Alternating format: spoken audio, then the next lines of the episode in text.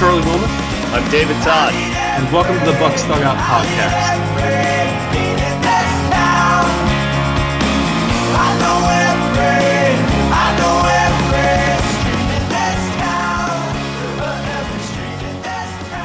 Welcome to the Bucs Dugout Podcast. I'm Charlie Wilmoth here with David Todd. It is October 7th, the day of the National League wildcard game against the Cubs. I'm revved up. David, are you excited? Charlie, I was thinking about this, and uh, you know, I, I, was at World Series games in 1971 and 79. Uh, I, w- I was at the Cueto game, uh, obviously the, the couple wild card games here. I'm not sure, uh, you know, as a as, as an older adult, uh, the enthusiasm is different than a young child with anticipation of a game. But I'm not sure I've been as interested in a game in my life as I am in the game tonight. Yeah, for sure. So uh, we are going to keep it short here today, uh, so that we finish this up in time to get it out and get you time to listen to it. Uh, but we wanted to briefly sort of preview the game, and I guess maybe the best place for us to start would be the roster, which just came out uh, maybe about an hour and a half ago. David, you did a post on Monday about the, uh, the your guess at the roster, and I think you got 23 out of 25 spots right.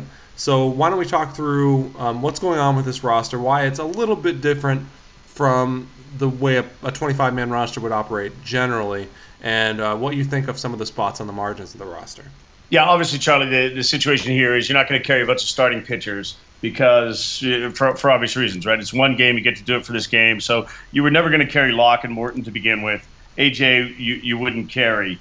Um, I, I, when I did my post is I, I, didn't carry any other starting pitchers, and that was probably an oversight on my part because I guess as an insurance policy, uh, you know, Gerrit Cole, you in in turning in the roster today, you would know if Gerrit Cole woke up with a stiff neck and couldn't pitch. So that wasn't the concern. But the concern is he goes and covers first and sprains his ankle in the first inning, or you know something he pulls a lat in the second inning, something like that happens, and you've got to go to somebody and you you this is the game that matters. If it happens that early, you want to have somebody. So they rostered Francisco Liriano, which is a guy I didn't have on there. Clint had done that the previous years, so I get that. That's an insurance policy. I understand it. Uh, you're going to carry you, you, so you're basically going with eight pitchers instead of nine. Liriano is going to be the guy you want Friday to start that game in St. Louis. So I get that, and I would imagine probably you're you're on board with that as well, right? Oh, of course, yeah, and that makes a lot of sense to me. If if there does turn out to be some kind of um,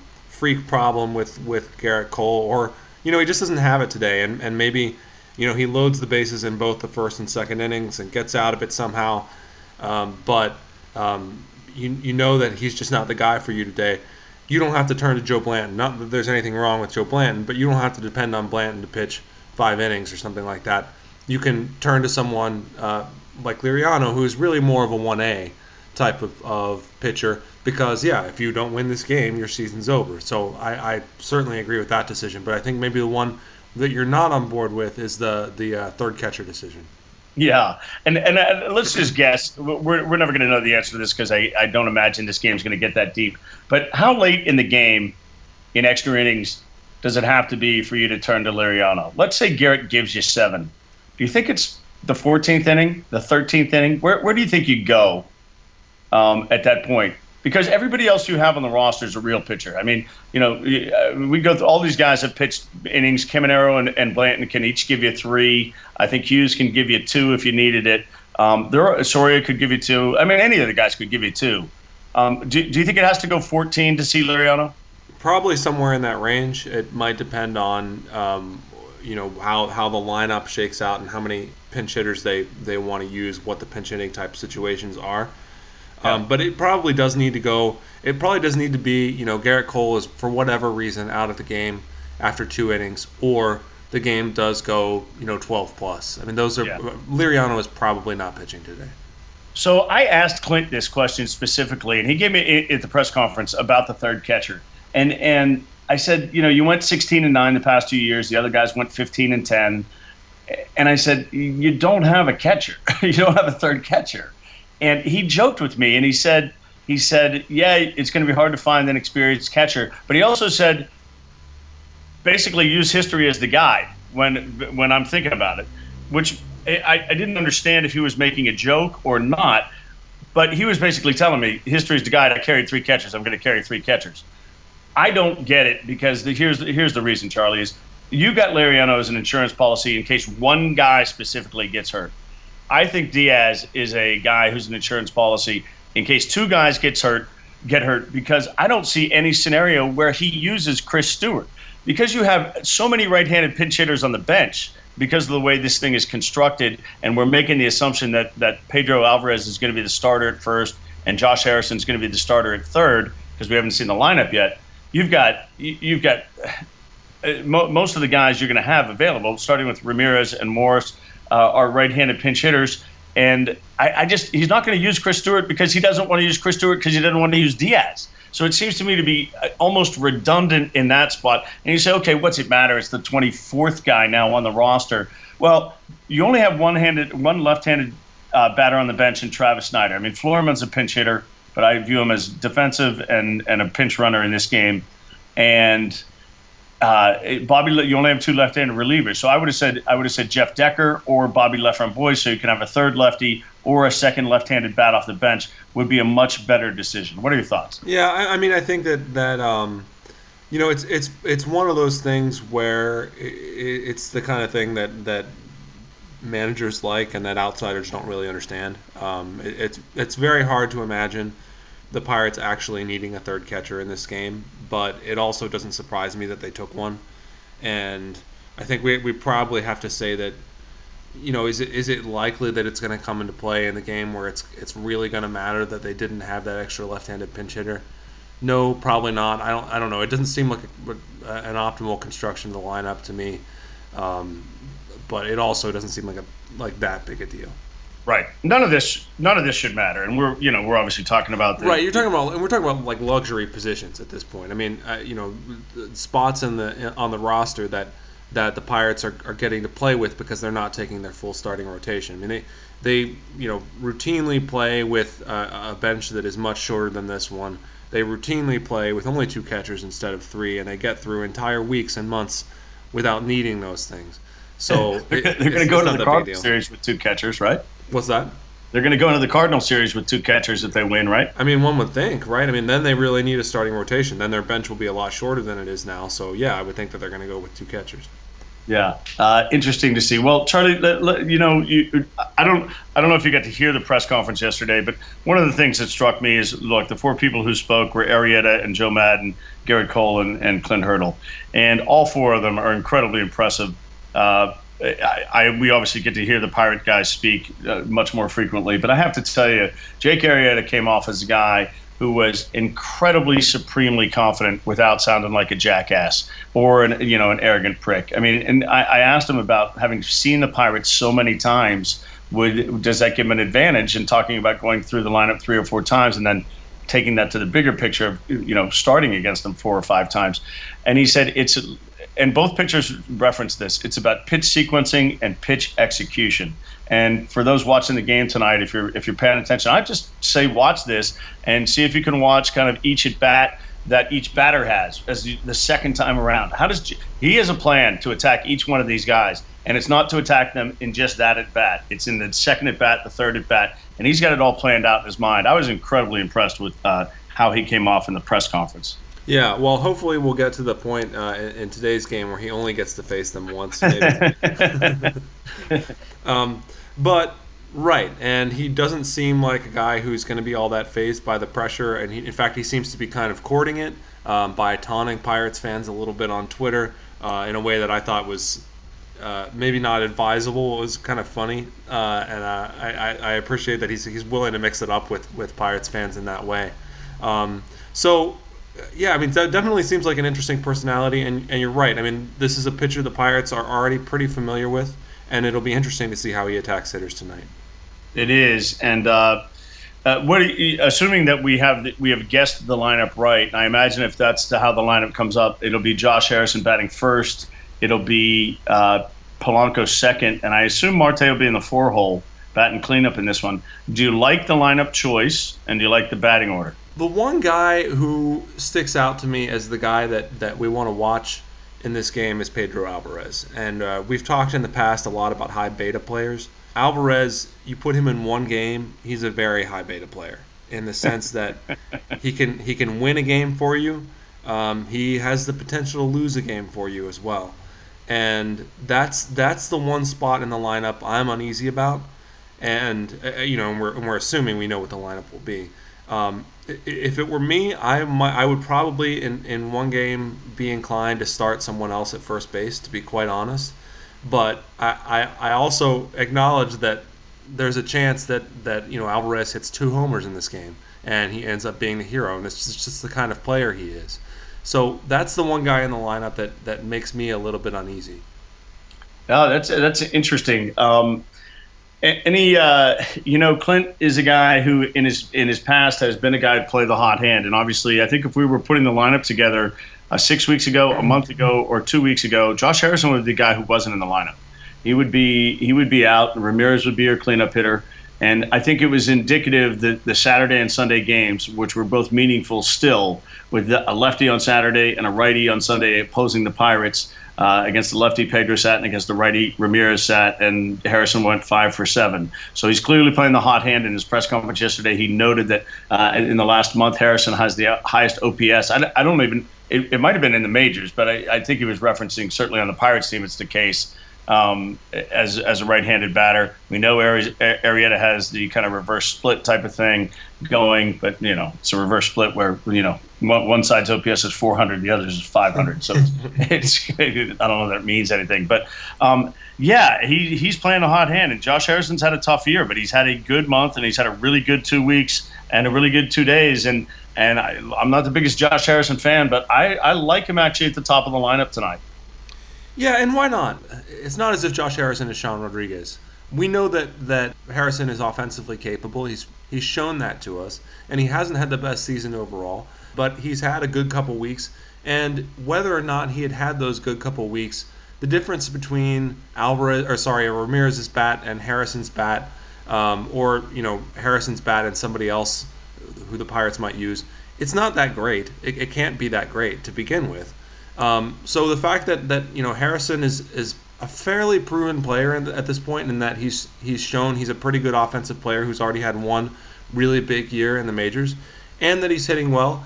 That's a good enough reason for me. I, I, I feel like I, I'm totally fine with him being in the lineup today. Yeah, I, I mentioned this yesterday, Charlie. I said eh, there's not a wrong decision. If you put those three names in a hat and pulled out two of them, any two that you came out with, uh, you can make a legitimate argument for. I don't think there's uh, to, to, think that there is a right or wrong decision in the starting lineup on, uh, around those three guys for two spots. I think is silly. Uh, you, you, know, maybe they have great games, maybe they have poor games, but I, I don't think there's a right or wrong decision. Yeah, I, well, I think it's uh, well, I guess I guess we'll in one game we'll see. I mean, maybe one of those decisions will turn out to have been wrong, and uh, or maybe one of those decisions will turn out to be to be right. But I think you're right that that uh, looking at it before the fact, the decisions are close, and um, yeah, picking one over the other. I mean, picking, picking uh, you know Harrison over Harrison and Alvarez over Ramirez or whatever it's going to be, it's close. So I guess maybe one thing I could ask you, David, is we know the Pirates are going to face a very very tough starting pitcher today. We know the Cubs lineup is going to be pretty formidable. They have um, a, a, a ton of power, a ton of really interesting young hitters who hit the ball really hard. If the Pirates have an edge today, where is that edge? Yeah, I mean, I think it's definitely get to the bullpen, and it's not a big edge. I, I think there's a perception that the Pirates bullpen is much better than the Cubs, and the ERA is about half a run better. But if you look at the FIP, they're almost identical.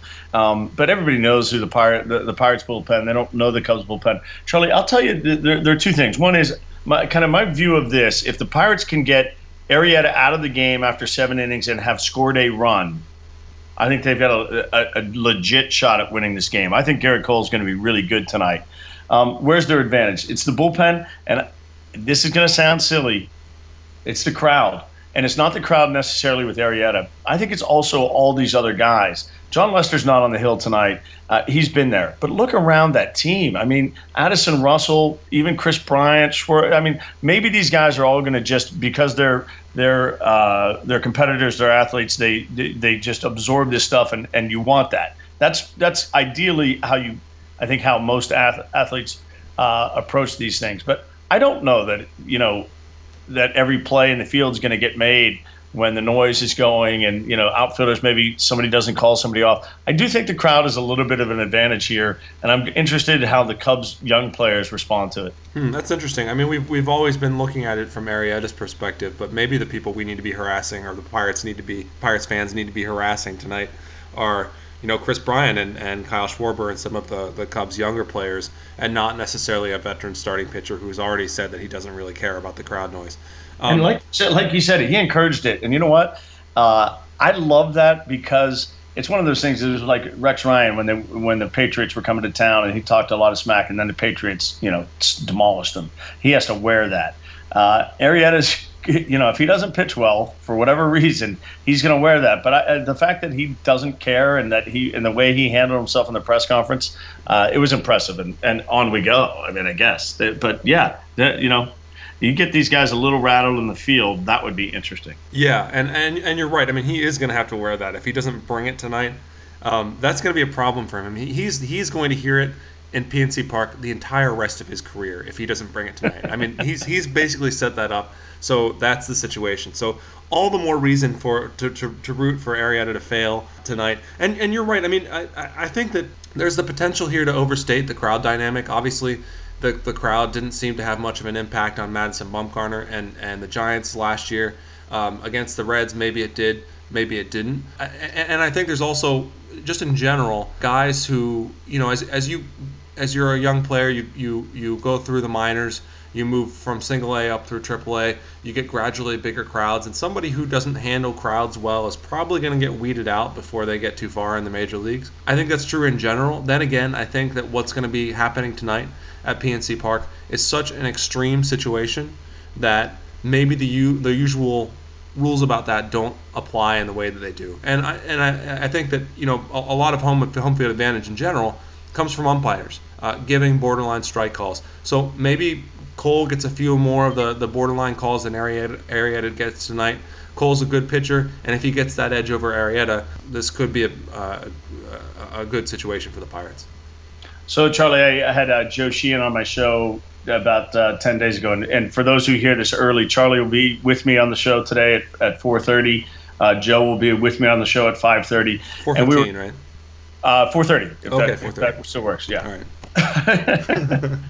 as we sorted out live. Yeah. Um, and and we had a we were talking about a playoff draft and and I'll just, I don't know if you saw the newsletter but he so we decided to do it live and we, and we made a newsletter out of it uh, that he sent out uh, last night or two nights ago and he said you can choose first or you can choose second and third and we'll snake it through and I said well like you I think the playoffs are a crapshoot so I'll certainly choose second and third and he took the Dodgers with the first pick. Yep.